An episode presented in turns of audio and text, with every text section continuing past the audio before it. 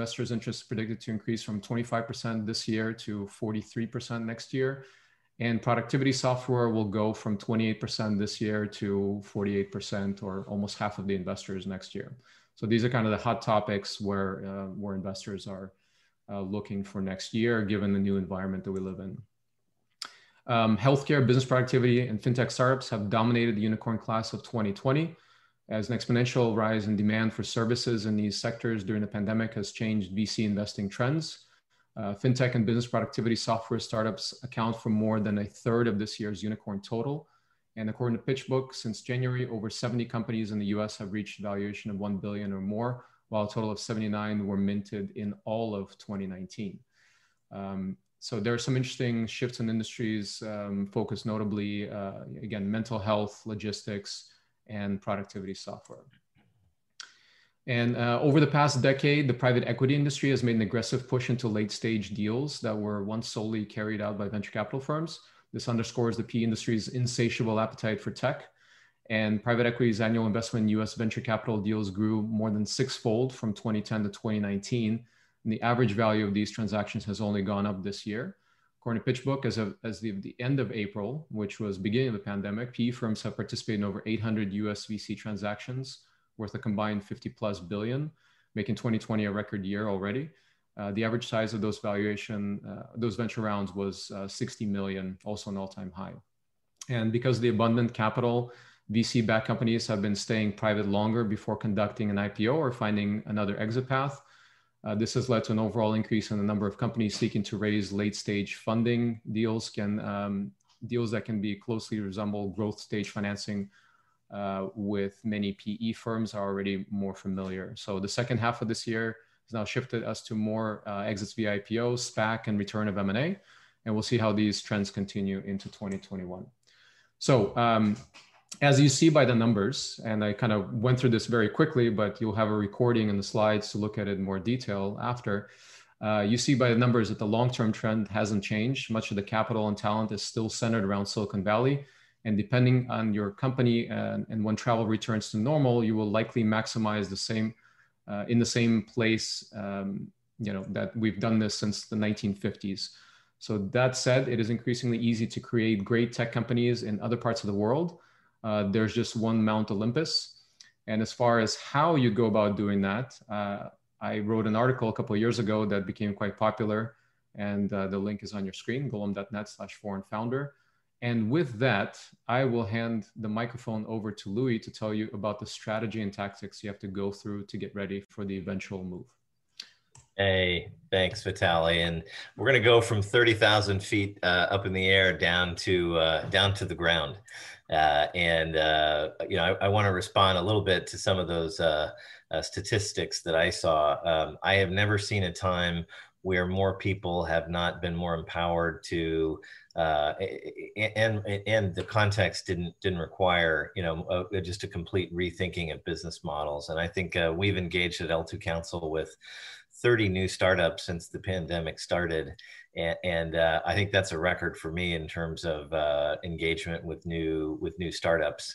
Uh, Vitaly is as a, so I think that while there might have been a dip in financings, I think uh, another statistic that you know we we law firm lawyers uh, track are the number of new formations that we do. Is obviously that's the pipeline for for uh, that's the canary in the coal mine for three, six, and nine months out. So while we may have seen some dip in deals, I, I think um, we've seen some amazing new companies uh, uh, get formed and get born.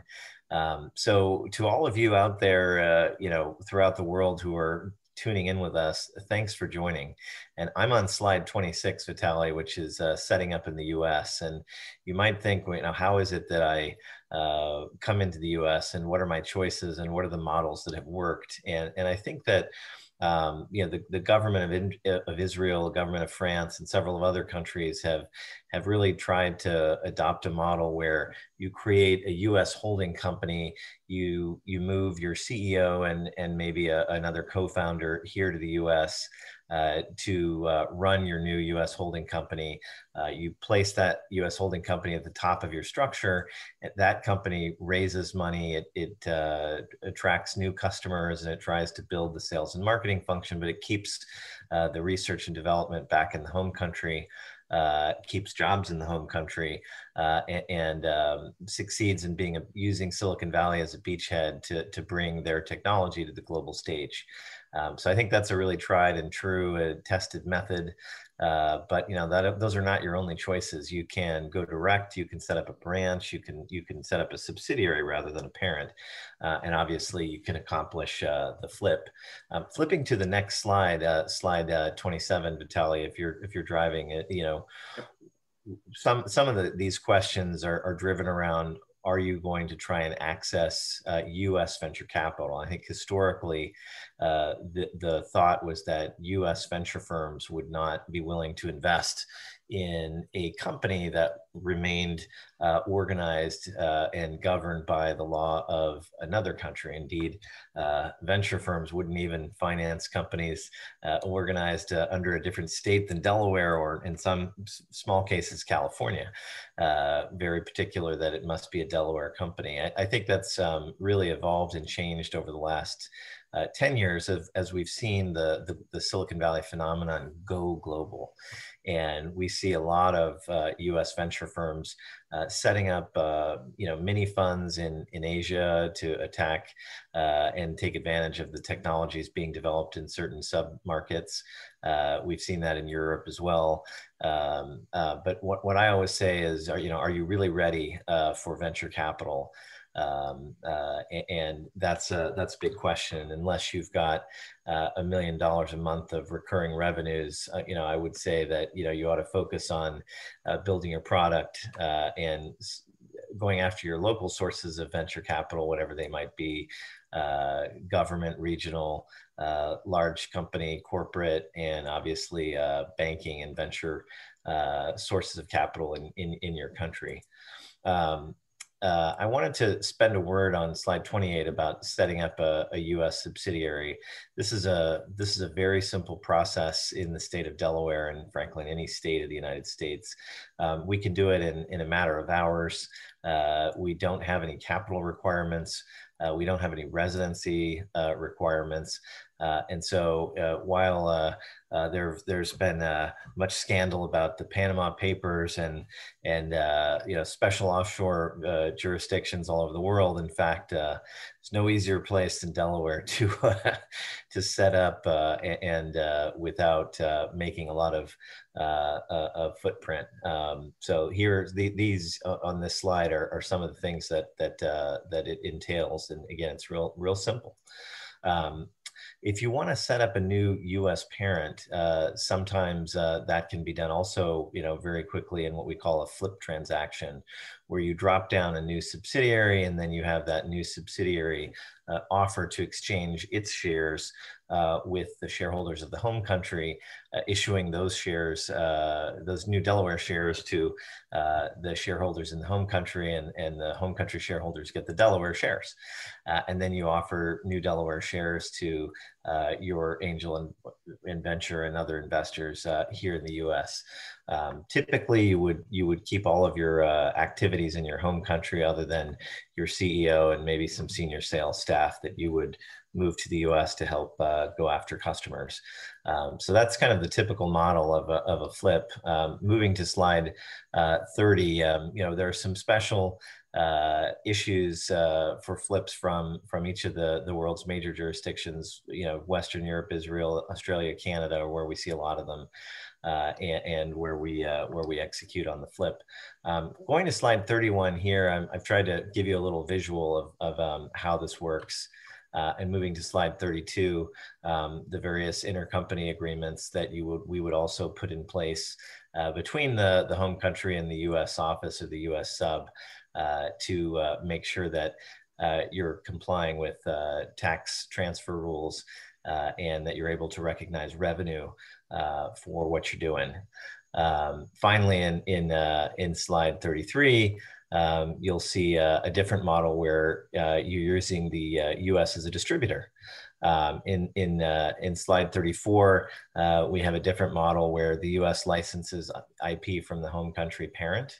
Uh, so that's another model that we do often with uh, IP-driven companies, life science companies, where there's an IP license from a university in a in a foreign country. Um, slide 35, Vitaly, is showing how we uh, um, accomplish where the US buys the IP from the home country parent. And, and there we do a swap of, of IP in exchange for shares. So um, the, the, the uh, short story is that there are many different types of, of, of, ways that you can attack the US market and uh, in many ways that we can solve the, the specific issues that come from the jurisdiction where you're, you're starting from. Um, I'm moving to slide 37 if we could, uh, Vitaly, and I'm, I'm trying to go quickly here, uh, but tell me uh, if my pace is too slow or too fast.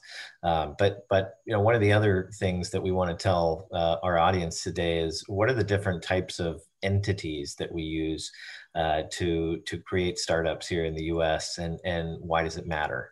And you'll, you'll hear in the jargon uh, that um, a Delaware C corporation is probably the way to go if you intend on raising money uh, from US investors. And uh, a C corporation, uh, if you saw it drawn on a, on a page, is a box. Uh, it's a square box, and, it, what it does is it encapsulates the liability of, of of, of doing business uh, in, into a limited uh, fashion so that no individual has personal liability. Uh, and it is, an, it is a person for US tax purposes. And so it's taxed uh, at, at itself. And then when it distributes out money to the shareholders, the shareholders are then taxed a second time. So it's, while it's an inefficient uh, vehicle for tax purposes, it's important to use a Delaware C corporation when you're raising money because your investors are not going to want to receive uh, a tax return every year whereby they would have to declare the phantom income or the phantom loss as you burn money in the in the early years on their own tax returns. They want to see that the the C corporation blocks all the tax uh, responsibilities at the C corporation level. Um, so that's that's why that's uh, the, the, the the most frequently used vehicle for for raising money and for venture backed startups. Uh, an S corporation is a, uh, a, a, variety of the C corporation, except that uh, it does not block for tax purposes. Uh, same with an LLC, a limited liability company. It does not block, block for tax purposes. It is a pass-through entity, uh, and it would issue uh, what's called a K1 to its holders, and then the, the, those holders would have to declare the income or loss that is written on page one of that K1. Um, an S corporation is typically used for family-owned businesses. It can only be used uh, in a single state. Uh, so it, it is usually a, uh, a very bad vehicle for doing any kind of venture capital fundraising. We see a lot of LLCs in the US. Uh, US businesses will start out as an LLC uh, because the founders will want to take the benefit of the tax losses and offset those losses against other gains, um, or because they want to uh, burn off the, the loss against the income of a spouse or, or somebody else in their some other revenue stream that they have. Uh, and, and, so uh, an LLC is, is often um, a preferred vehicle of, uh, at the startup stage, and then you would flip into a C Corp as and when you were ready uh, to raise uh, capital. Um, so those are little uh, thing, a few few things about you know the types of entities.